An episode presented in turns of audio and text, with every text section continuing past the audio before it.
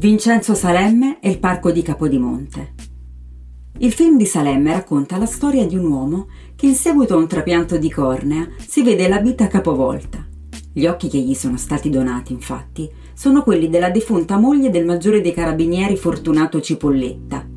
Dopo questa operazione, Bruno, una volta incontrato per caso il maggiore Cipolletta al parco, se ne innamora all'istante Bruno e Fortunato si incontrano al parco di Capodimonte, dinanzi la reggia.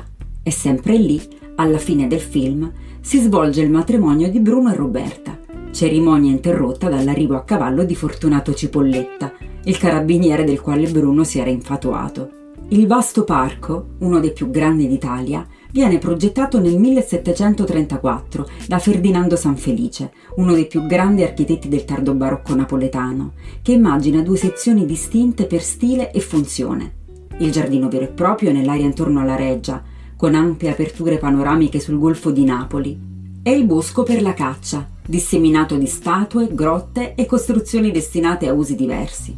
Fortunato, dopo aver interrotto il matrimonio di Bruno, scappa con lui a Castel del Lobo. Nina.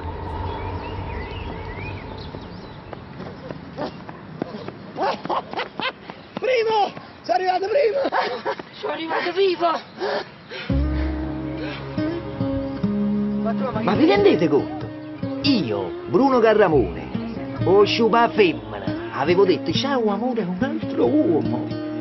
E ancora pensate che non mi hanno messo gli occhi addosso. Cattare, eh? Dammi la zampa. Diritto. La zampa, lo metti.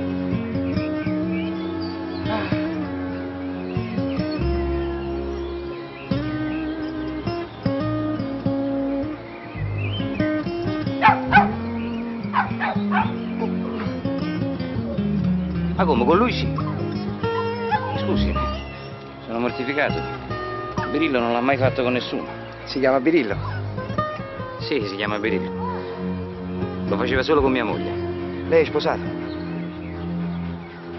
No, sono vedovo. Meno male. Come? Come sarebbe meno male? Chi ha detto meno male? Voi? No. Come no?